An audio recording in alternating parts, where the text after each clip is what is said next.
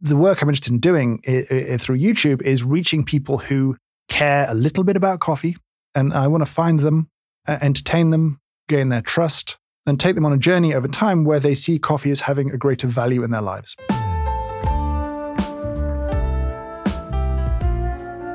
Hi, and welcome back to the Fifth Wave podcast. I'm Jeffrey Young, editor in chief of coffee business magazine Fifth Wave. And today we bring you a very special episode. Last week in our Secrets of Coffeepreneurs episode, we featured the multifaceted James Hoffmann. James shared so many great insights and learnings with us that we felt compelled to release his interview in its entirety.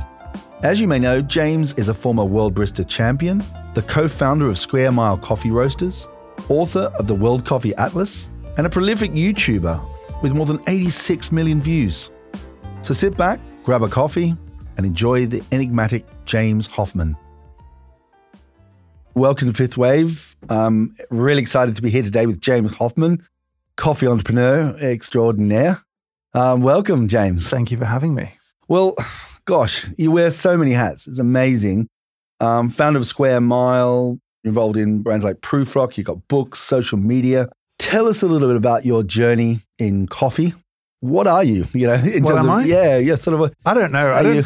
I've decided I don't, I don't have to know anymore. Like, um, I'm not a huge fan of job titles because I think they make people, um, you, you know, uh, want to live in a little silo and actually not cross pollinate sometimes. That, you know, they, they build a little box for themselves and they sit in it. And I don't particularly want to do that for me or anyone else really. So I don't have a title. I don't really, I don't really know what I would put on a business card if I still made those.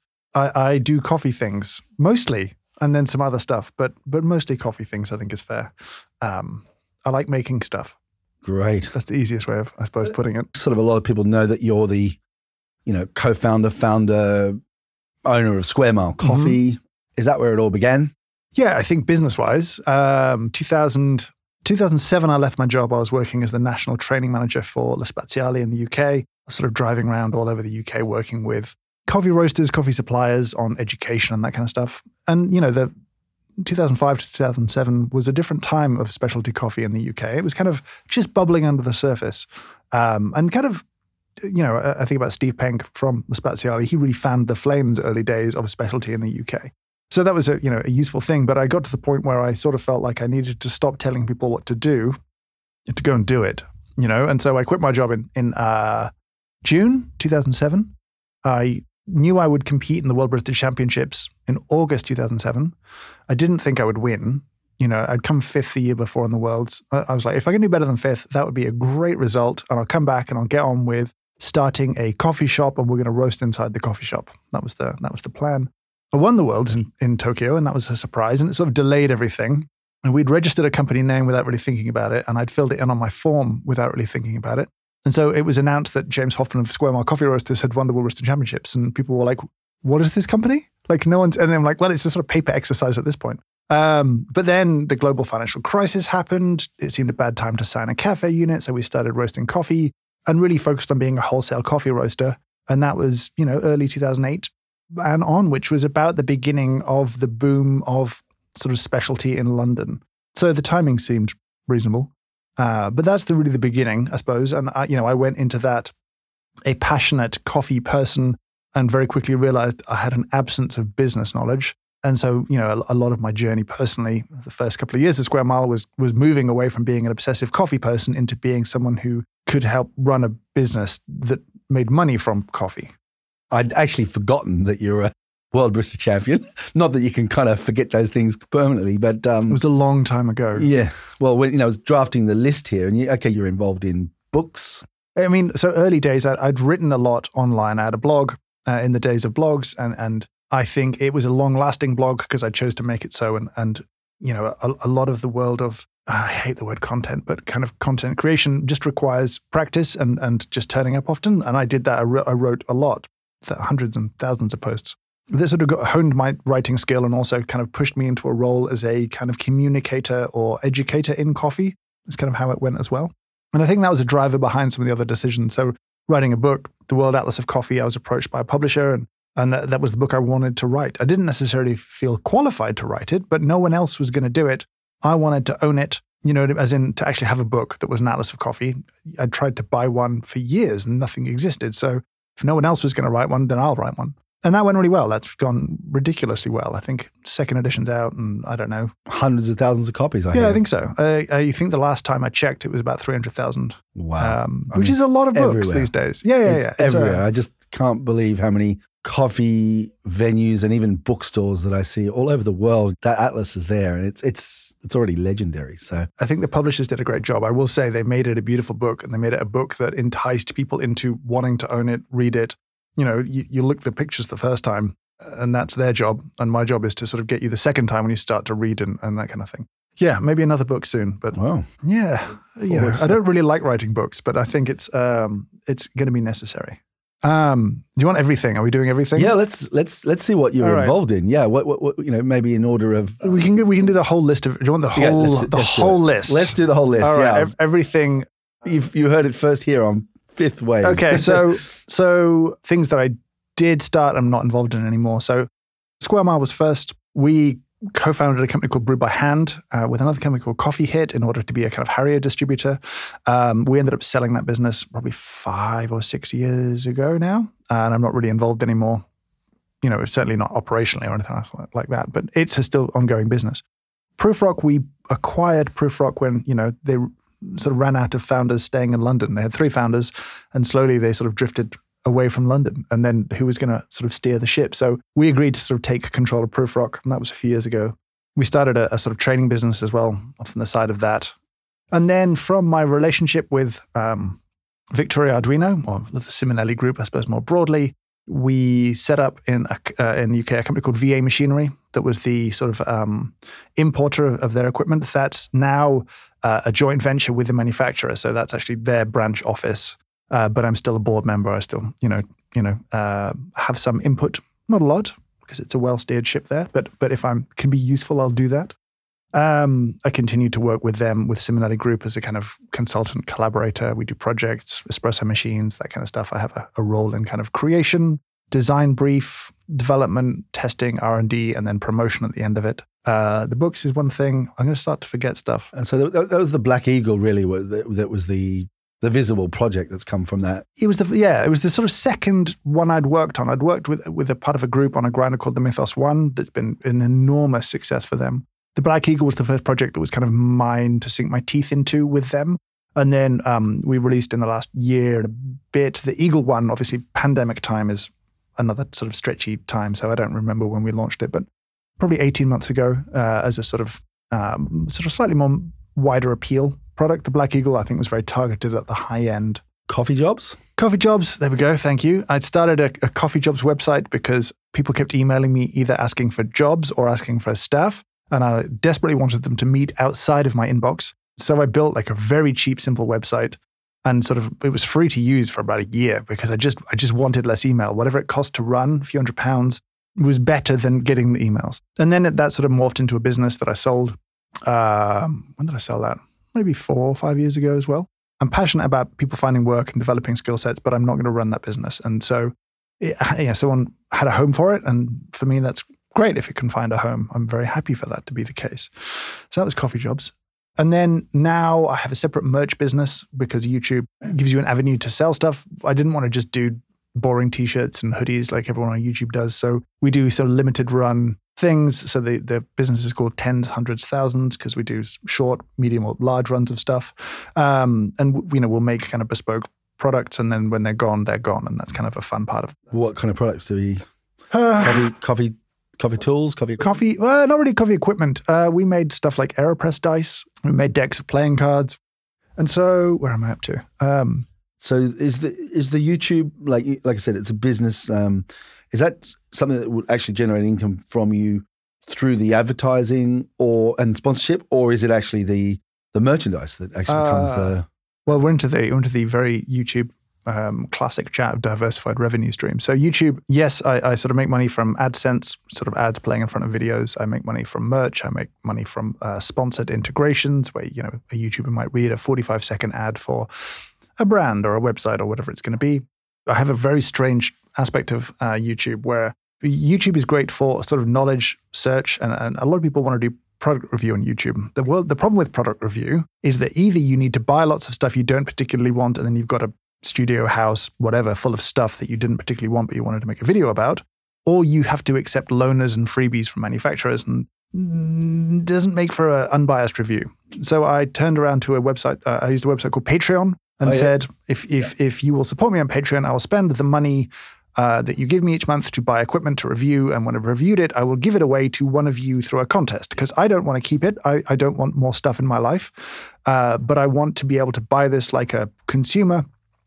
Uh, and um, that has sort of snowballed in and of itself to it's just a monstrous thing. I, I you know, it's I, I leave it public because I sort of believe in the transparency. But at this point, seven and a half thousand people give me a little bit over twenty-two thousand dollars a month, uh, which is more than I can spend on equipment. And so it then goes back into a kind of an investment in the channel. I'm hiring. I'm kind of growing that team um, because I can't spend like I just can't spend the money on coffee kit uh, that's Yeah. practical unless I'm going to review a, like a five kilo roaster and ship it to somebody. But that's not really real.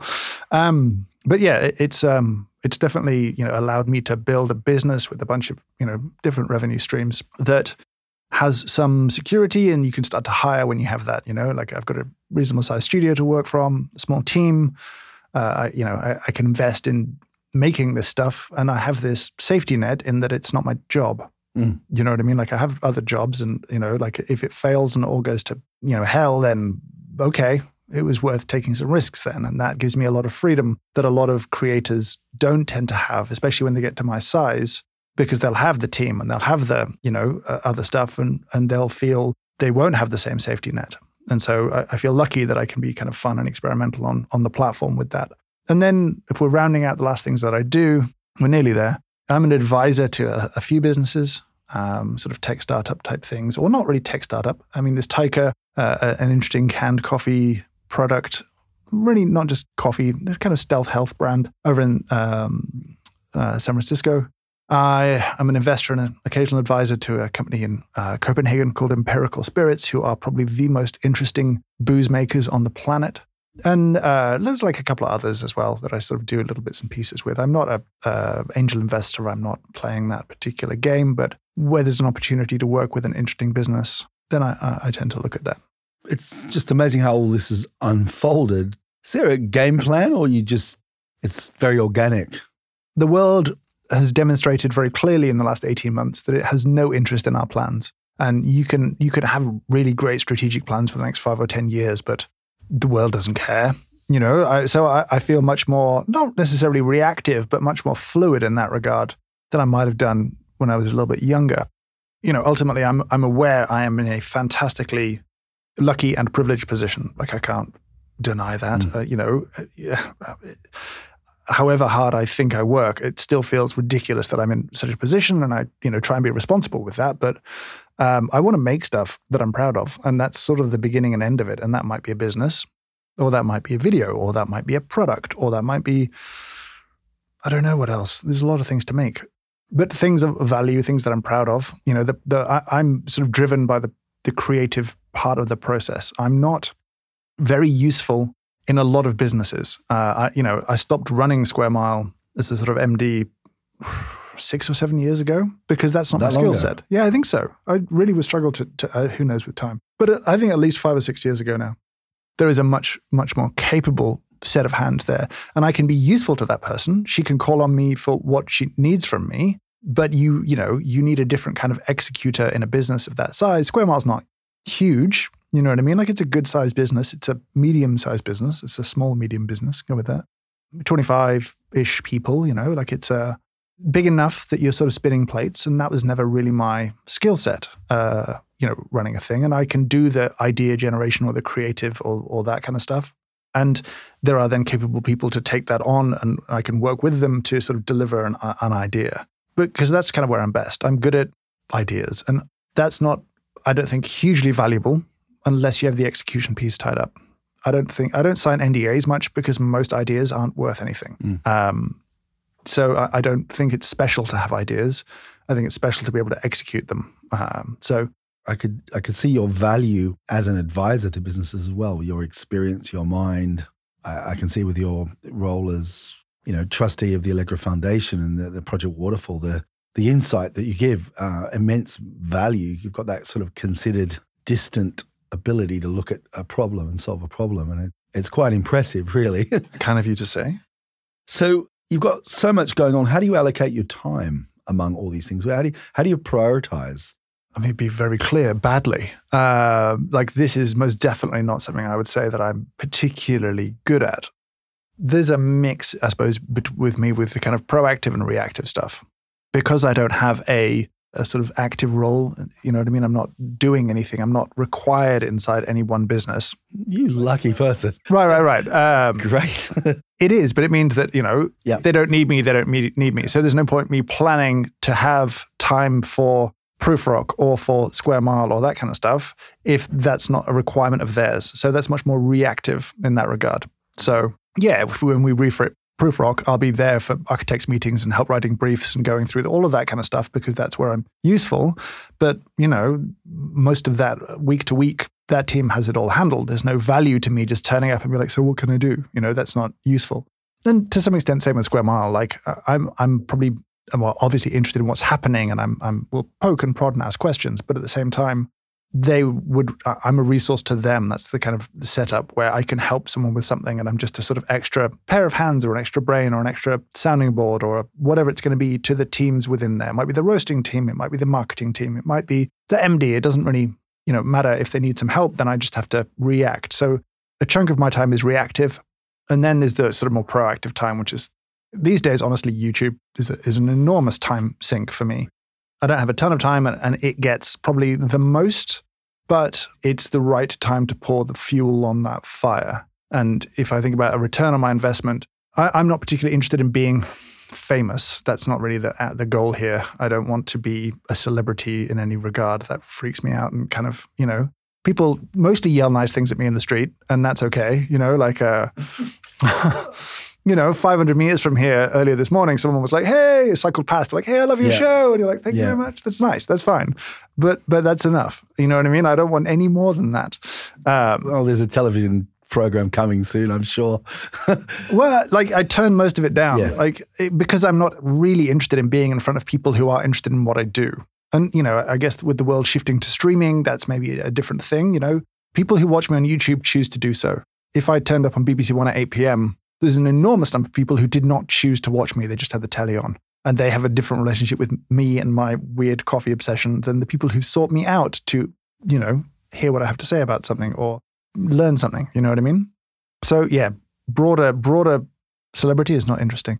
But I think the work I'm interested in doing i- i- through YouTube is reaching people who care a little bit about coffee, right? And I want to find them, uh, entertain them, gain their trust, and take them on a journey over time where they see coffee as having a greater value in their lives. Because I think that our excuses for being an abusive and unfair industry get very thin once we have a consumer who's willing to pay more, who sees more value in what we do. And we can't be like, oh, well, we can't pay more because people just won't, you know, accept the pricing. Well, like, well, let's change that. You know, we're trying to change lots of aspects of coffee. I think we also have to work on consumer perception and relationship with coffee, especially specialty coffee. We became this very pretentious, exclusive, high-end, snobby thing for for maybe five years in London, certainly, and uh, actually around the world, right? Like we were, we didn't market ourselves terribly well, and I think we missed an opportunity.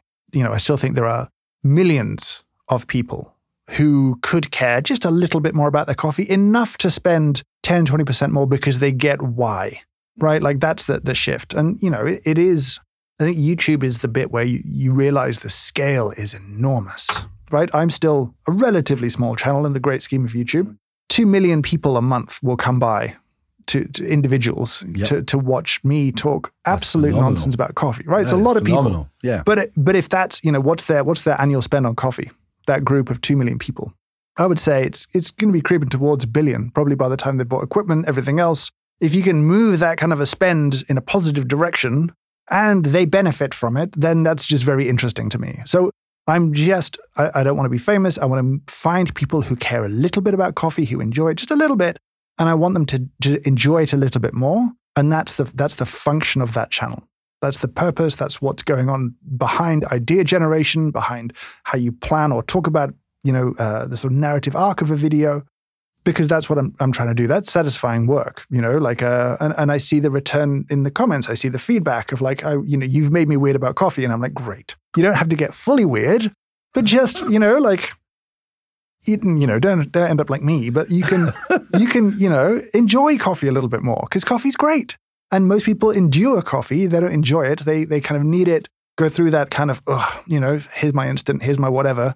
Okay, I'm functional but it doesn't have to be that way. And you know, that's a kind of that's the I've drifted off the entrepreneurial no, stuff. but, I, aware, I, get, but I like, get the so I'm, I'm, I'm into that point. The entrepreneur, what drives the entrepreneur? So you mentioned earlier it was the creative process, but I'm getting the sense now that what drives you now is is a broader mission of evangelizing coffee for the better good. I mean, is that yeah, and I think that again, a bit like I don't think I have to have one job title. I, I don't think I have to have one thing. Like I, I, I want to achieve this work through making stuff that I'm proud of. Right, like they're very much intertwined, and that might be a video, that might be another book, that might be a weird little coffee accessory of some sort that just amuses people, delights people, whatever it's going to be. Like it all sort of feeds into the same thing because I don't know how else to, with my placement, my resources, and what I'm good at, I, I don't know how else, and this might be a, a lack of imagination, and I would accept that, to sort of have a positive impact on this industry that I love dearly, that I really hate being a part of because it is so broken by design in its, you know, uh, call it equality or ethics. Like it's all bad. And even those of us that try to op- operate more ethically are really doing it within the framework of an unethical industry. What's the, the central point there? Is it the lack of looking after the farmers and not, not enough livelihood for the farmers? Is it environmental? What is your what makes you say it's a broken industry? Oh, I mean, like the co- the coffee trade was find uh, cheap land and cheap labor, have it produce products, export the product back to the colonial invader to do all the value addition. So you extract as, as much value as possible, as cheaply as possible from your sort of colonies right? Like that's how coffee was created. That's why coffee was taken to South America in the first place, why it was taken to most of the countries that it was grown. It was like, here is some land, here is some people that I can abuse into giving me this product for cheap. I can take it back and make myself rich once I'm back in the UK, France, the Netherlands, wherever it's going to be, right? That system still is kind of the same, right? It's why we have producers still producing coffee below the cost of know, receiving, you know, below the cost of production for their coffee. It's why we have the price of coffee at the whims of traders who aren't really touching the coffee. They're, they're buying and selling contracts, right? Like it, that's not a system designed to do anything other than enrich one particular aspect of it while extracting as much value as possible from the rest of it. And, you know, paying a premium for green coffee has been a lovely idea that the industry has sold very hard for the last 15 to 20 years. And every single study has said, yeah, but you just haven't made any difference. You know what I mean? Like, yeah, sure. By and large, to be more depressing, by and large, um, most of the producers who've taken most of the money had more capital to start with. They were English speaking, American educated. They owned their own farms. They had enough money to experiment, to market themselves. So if you look at where those really high price lots end up, generally speaking, it's not indigenous peoples farming small bits of land. It's, you know, uh, college educated, wealthy farmers in those sort of places. There was a study which was you, you could earn a premium simply by speaking English, right? As a, as a Guatemalan producer, they did a big study in Guatemala. And if you couldn't speak English, on average, your price was lower. And it was nothing to do with the quality of your coffee. We tell ourselves it's all about the quality of the coffee, but it, that's just not what we've seen manifested by the industry at large. And that's that's the, this case of like I don't think there's individual bad act. Well, there are individual bad actors. I'm not saying everyone participating is a bad actor, but we have this kind of unfortunate wisdom of the crowds, this mass effect by working within what is ultimately a framework designed to to leave the farmers with as little power and money as possible because that that works really well for everyone else in the supply chain. Do businesses like Square Mile and others, specialty coffee crew, are they going to change that? Are they part of the solution? It's a very big question, and it's one that we regularly wrestle with and continue to wrestle with. I don't think one company is ever going to make enough change, no. right? Like, so collective. Yeah, there's a need for collective change, and you know, I think within the confines of capitalism, you have this other sort of requirement, which is change needs to be an advantage in the market to really see widespread adoption. You know, and, and I think that was what drove the adoption of certification, right? Ethical, like fair trade or other certification when having that on your bag sold more coffee, that's when the certifications really took off, right? When people would choose fair trade bananas over non fair trade bananas, that's when the advantage of that certification drove adoption. It wasn't ethics that drove widespread adoption, it was advantage. I think there's more and more conversation about this. I think more and more businesses probably realize that it's it's just paying a premium and saying where the coffee is from doesn't actually have the impact that you want because I think there are lots of people who want to have an impact right? I think there are lots of companies that want to do better. And I think there's a sort of feeling of casting around of like, I don't know what to do. I don't know what to do now. You know, in a highly competitive market, I don't want to, I don't want to risk my business. But um, yeah, I, I think there's a desire for change and a lack of leadership and ideas there. And I think I would like to be supportive of whatever change is, is possible. You certainly are. You, you are certainly been one of those, I guess, guides to the future for a lot of people about you know the upward lift in quality standards and the aspirations of coffee and everything you appear to be doing. You've, you've set sort of the pinnacle of coffee, but also showing that there's a business. Um, this can be a business, sure, um, which I, th- I think is super important because I think if you just go out to save the world, you know, without, as you said, some kind of a an advantage, a commercial advantage, it's just not going to fly. So, switching gears now, if you were to invest in any, any new ventures now, what you know, what would be your criterion thinking behind those? Is it just literally each as an individual idea, taking on its merits, or plugging into um, maybe a kind of a jigsaw puzzle that you're building around areas that you want to explore in the coffee industry? So, is it more fitting in with the grand plan, or just new ideas that come and go, ah, that's something that I'd love to be involved in? I think what I get more interested in now is is stuff either on the periphery of coffee or actually outside of coffee at this point. I think um, coffee is an industry that's very interesting, but it, lacks a bit of cross pollination for me sometimes. And and where you do see it, I think you see a lot of interesting stuff. And like I said, I'm not I'm not aiming to take on like a sort of a, I'm not trying to grow a portfolio of active investments because I don't have the time to deliver anything else, you know, beyond you know a little help, but certainly not enough to to demand significant chunks chunks of anything uh, business wise. You know, I think that um, the businesses I remain more interested in are helpful uh, rather than sort of um, just looking to do wealth extraction. You know what I mean? Like I, I'm not interested in someone who's just trying to build a thing to sell a thing and flip it for 10x and you know just do I, do I want to gamble and, and put my money in this you know bucket that might flip 10x or this one or this one this one that that's a sort of realm of investing I'm not super interested in because uh, there's just, I think, more fun ways to gamble.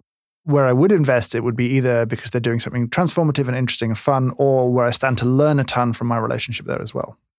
I've learned this lesson, nearly, nearly learned this lesson, which is there needs to be more no in my life. Uh, you know, like uh, it's easy to take on too much stuff. It's easy to overestimate my capacity to make or do or deliver on something. And um, you know, most of the people I disappoint, it's because I would say I just I can't make you a promise I'm not going to keep. And so, you know, uh, I'm still, I'm sort of in this mad phase where YouTube as a thing consumes a huge amount of my time. If that wasn't the case, then I think that would flip my strategy around. And that's a sort of separate piece. But really, at this point, you know, I, I look at what I have to take care of or think about or which accounts I have to put my name at the bottom of, of you know, sign my liability onto mm. is enough. I've met enough billionaires now to have no interest in that. They've all been uniformly miserable people, because uh, of course they are. Uh, why wouldn't you be at that point? Like that's that, that's not particularly interesting aspect for me. I'm not trying to accrue tens or hundreds of millions. That's just not interesting. Uh, you know, like that's there's just no need as I see it. I mean, don't get me wrong. Like, if someone turned around and offered an enormous amount of money, sure, great. But I would hope to do something interesting with it afterwards. Anyway, so that's kind of my my kind of uh, situation right now, which is I'm trying to say a lot of no's and very careful yeses. But for me, there needs to be a payback of, of, of either delight, learning, or impact. So I'd love to learn a little bit more about you as a young child and about that, the young James Hoffmann in, sure. in terms of, you know, were you always going to be an entrepreneur? Were you always so, I guess, self driven and, and creative? I kind of see you as also as a sort of a scientist where you're exploring and inquisitive. And what was the what was the young James Hoffmann like? I definitely, I mean, it, yeah, I did not think I'd be an entrepreneur until I was in a fun sort of way. Uh, my father was a serial entrepreneur. Like he started loads oh, of different businesses. Okay. And I never thought that that was what would my, my sort of, you know, half brother did the same. He's built loads of businesses um, and very driven by that kind of part of the process. And I, I kind of wasn't growing up. I was a nerdy kid, unsurprisingly. Like I, I was a, you know, a, a quiet kid that read a lot and, you know, quite liked school to a point. Um, and I, good at school? Yeah. I mean, I was unfortunately privately educated for which, uh, you know, um, do not have kind things to say about, uh, you know, whatever people's stereotypes about privately educated kids. Probably right, to be honest. I hated it. I did not like it at all, but a lot of people do. Um, but I did well enough until I hit about sort of, well, until I hit puberty, really. And then sort of like the classic apathy kicked in and uh, trying stopped. And I sort of coasted as far as I could on minimal effort, which is why I have a complete nonsense degree from a reasonable university. So yeah, like I, I, peaked academically at about 13 and I was, you know, like a scholarship kid and all that kind of stuff. And, you know, that was definitely the smartest I ever was. And then steady decline from that point onwards, certainly in terms of uh, effort and stuff. And you know, like uh, I, I, think I liked the idea of being a musician. I tried to do that for a oh, while. I didn't know you had that string to your bow. No, no. Well, I mean, clearly, clearly not successfully. Um, you know, like uh, that was the idea of that was that was you know the that pie in the sky dream of like late teens, early twenties me. Worked in music publishing for a little bit, hated it. Have you got any songs we could put uh, one of your, your tracks no, on no, no, no, no. People find them. People, people have found them and played them in barista competition routines that wow. I was judging. And I'm like, that's just made me feel really awkward. Um, but bless Gosh, you for your research. Talents. Yeah, no, well, anyway, these things kind of creep up on you in that regard. Uh, you know, I never considered myself like a DIY person. Do you know what I mean? Like that kind of a person. But I remember really early days in Square Mile, our archway was was broken into, and and I just remember being kind of stunned at my sense of loss over the tools that had been taken. I was like, since when did I care this much about tools? When, What has happened to me? And you know, I'd gone from being this person who was never interested in entrepreneurship to being a person that had started a business, and you know that that kind of hadn't really thought too much about it. I think a lot of people a lot of people overthink certain aspects of starting a business. I'm not very good at that bit. I tend to overthink other stuff. If you'd asked me at age 18, are you entrepreneurial? Are you good at taking machines to pieces or that kind of stuff? I'd have been like, no, and I never will be. And then, you know, 10 years later, 12 years later, the opposite is true. And so, you know, as much as we feel like we are fixed in who we are, I don't think that's true. So again, it's why I've never been particularly strong on the labeling piece of like, I am entrepreneurial. I did not think that for about half my life. So, you know, things come and go, things change. Um, so yeah, I, I, think that was me. I think, um, I think once I understood the pleasure of entrepreneurship, which is kind of building a machine and tinkering with it till it runs just nicely, that's very enjoyable. You know, creating a thing that wasn't there before. And I, I like, you know, I found, I always find Square Mile probably the most satisfying of businesses because, you, you know, it's very easy now to do work where you go to work, you sit down at a desk, and at the end of the day, you have slightly less digital stuff in your inbox than you had at the start of the day, and they'll be back tomorrow, be full again, right? You you write emails for a day, and all you've done is make some digital stuff disappear. Whereas if you go and you pack coffee, at the end of the day, you've got shelves, walls of stuff that you made, stuff that you made with your Physical hands that you stuff. can sell for more money than it cost to buy and make. And that's a great, do you know I mean? That's satisfaction in, in both business and just making stuff that is, I think, quite addictive. And, and you know, the, I think I was happy to let coffee jobs as a business go because it, it, it didn't, it did a good service, it did a good job, but I, it was hard to be passionate about a thing that I never could touch. You know what I mean? I think I'm still driven by making things that I can interact with in some way. I mean, you you take a lot on, but you you seem to be able to let go of things as well. Yeah, I hope so. I think um, you know, we started we started Square Mile with this intention of having a cafe and putting a little roaster at the back and having a really great cafe that roasted its own coffee. And we might do a bit of wholesale. And um, I think if I had been, if we had been rigid about that idea, unable to let it go, that company, that business would have died within a year because firstly, we didn't really know what we were doing. Secondly, it was a terrible time to start that kind of a business. London wasn't interested, wasn't ready. Our location wasn't as good as we thought. All of those things. Hindsight, wonderful thing. But at the time, the ability to say, oh, let's just let go of that particular goal. What are we really interested in? You know, one layer deeper. Let's keep doing that and, and start doing that. And, and I think there's been a number of occasions with either locations or opportunities where the ability to be flexible, I think, is is is very important. You should have things that you stick to that you're driven by, but I think being rigid and unflexible now is is you know, the strength of your convictions will go so far. But I think you can easily get stuck trying to do a thing that just isn't going to work. And I see it all the time still. I see people try and build businesses where they, they've decided what it's going to be and they don't have that kind of adaptability or flexibility when the world changes around them to respond. Success, it's it's so many levels and so many, you know, in so many areas. What about things that you just feel like didn't go the way you wanted it to go? What what are the failures or what are the well, learnings perhaps? Or the unsatisfied? It's a needs? good question. And I'm, I'm, I'm not going to say I haven't had any because I definitely have. I'm just trying to struggle to think about them. I mean, I, have been lucky in that none have been significant right. or, or, catastrophic. Yeah. You know, like um, started a magazine at one point and, and, enjoyed that, made a few issues. As proud as I was of, of, what it was, people didn't really want to read it. People at that point didn't want to read coffee magazines that, that made them uncomfortable. And that's kind of what we wanted to make. What about opportunities you wish you would have spotted? Do you know, I, I just, I don't have a brain that thinks that way. I, am very lucky because I can see it, the other extreme, it, it cripples people, the, the what ifs of life.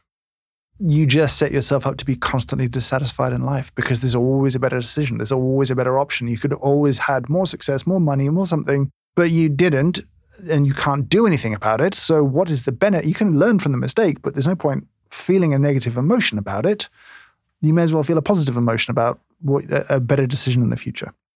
If you ever were to describe your leadership style, you know that you've got a lot of people working for you in, in various diverse roles. Do you see yourself as a leader? Do you um, could you describe your leadership style?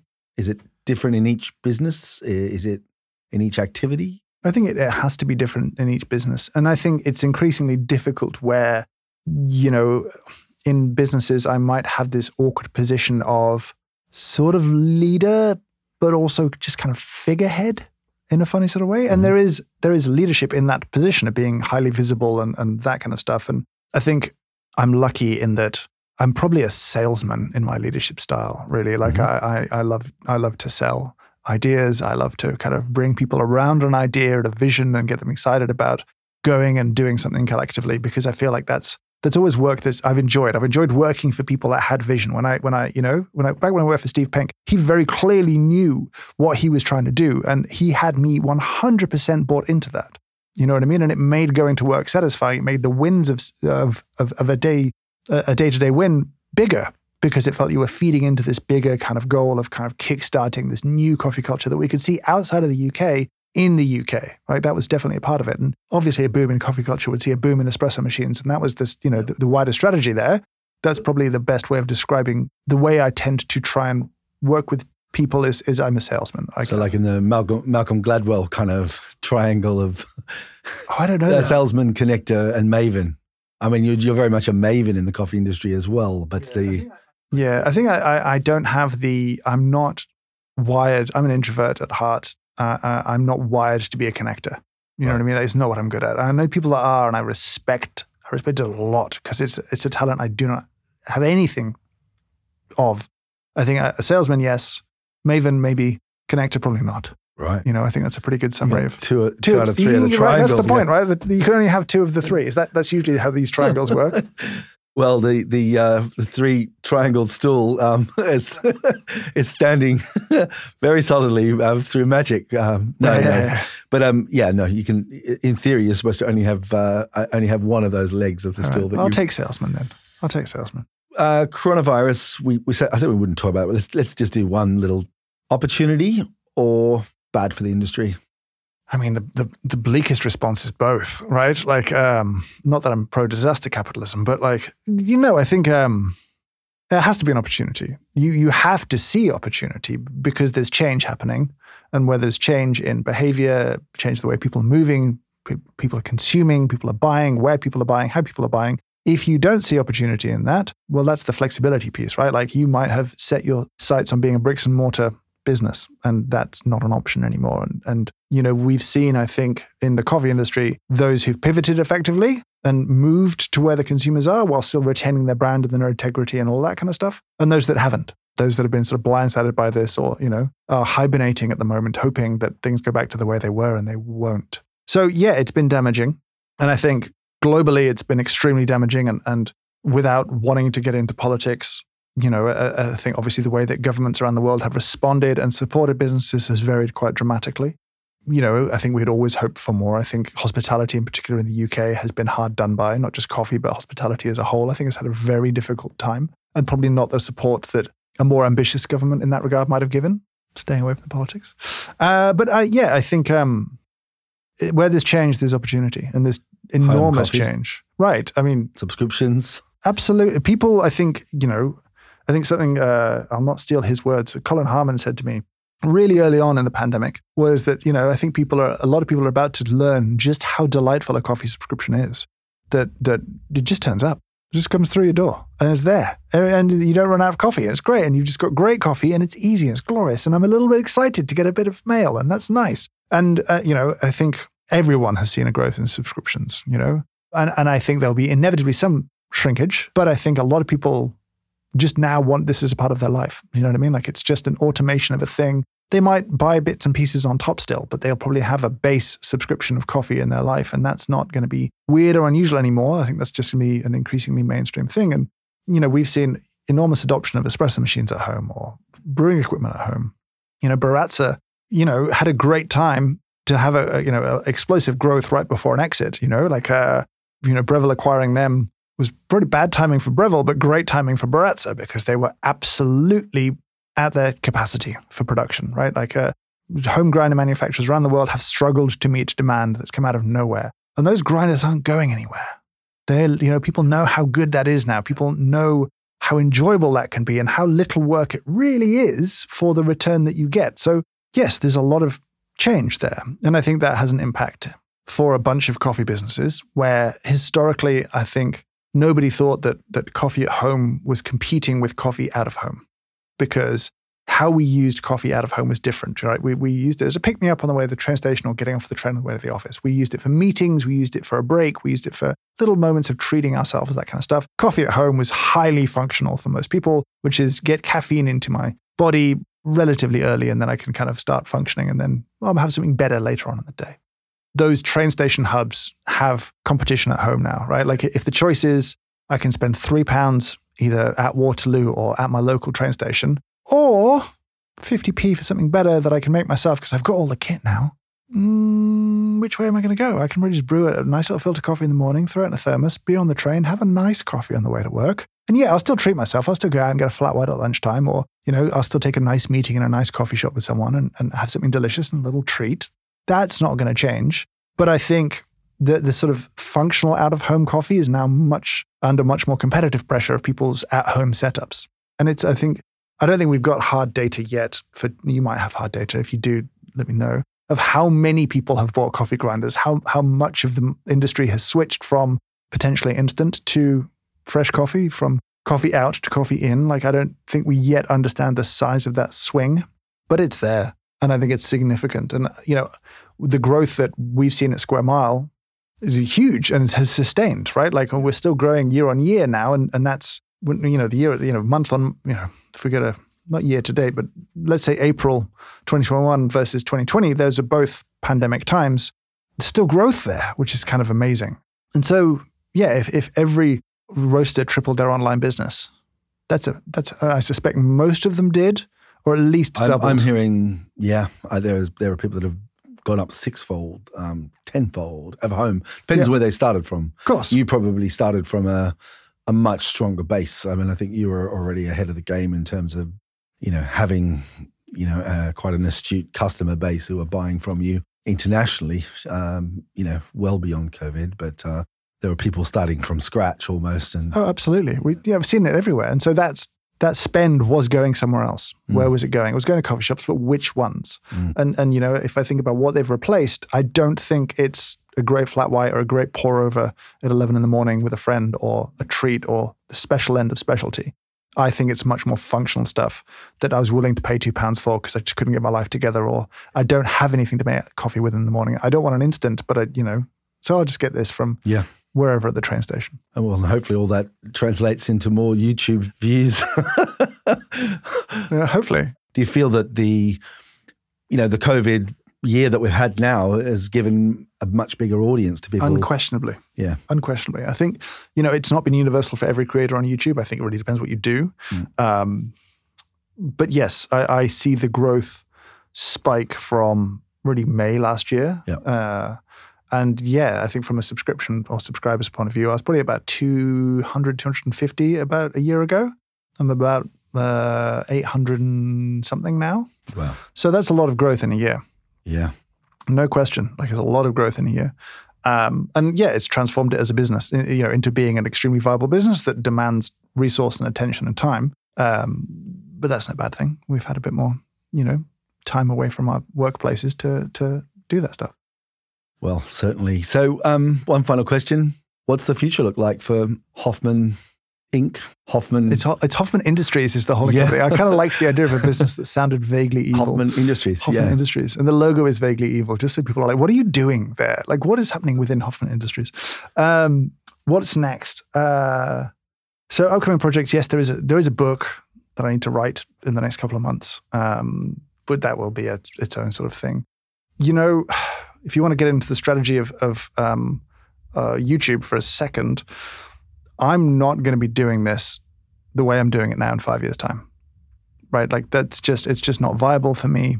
I, I, I don't want to be doing six to eight videos a month because that's actually an enormous amount of production to happen. And unless I want to build a small media business that just you know does that, and I'm not sure I really want to do that. So the question is, if I if I don't want to do that, well then what do you do? I'm building an audience. I'm building all of this kind of stuff. What's what what what do you do with this?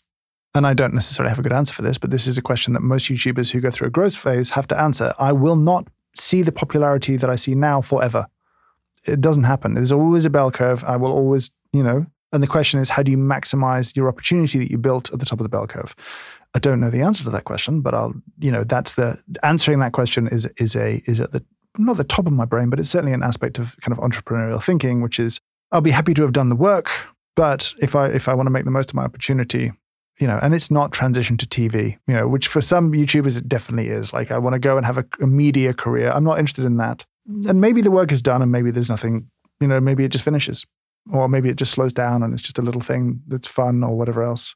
I don't know. But, you know, you can't presume the same level of growth forever. You can't presume the same level of income or revenue or all that kind of stuff forever. And if you know that's going to happen, well, how do you plan for that? That's the that's the question I spend my time thinking about. I'm sure we'll find out in due course.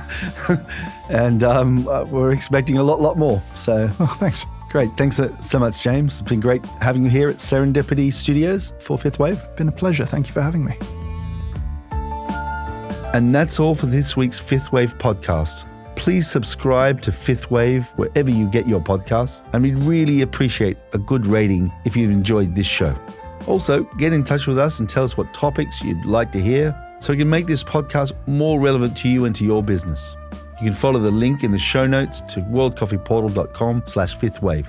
This episode was recorded in the one and only Serendipity Studios in glorious Camden, North London. It was produced by myself, Jeffrey Young, the World Coffee Portal team, James Harper of Filter Productions, and sound engineering by Chris Bristow. Have a great week, and until next time, stay safe and stay caffeinated.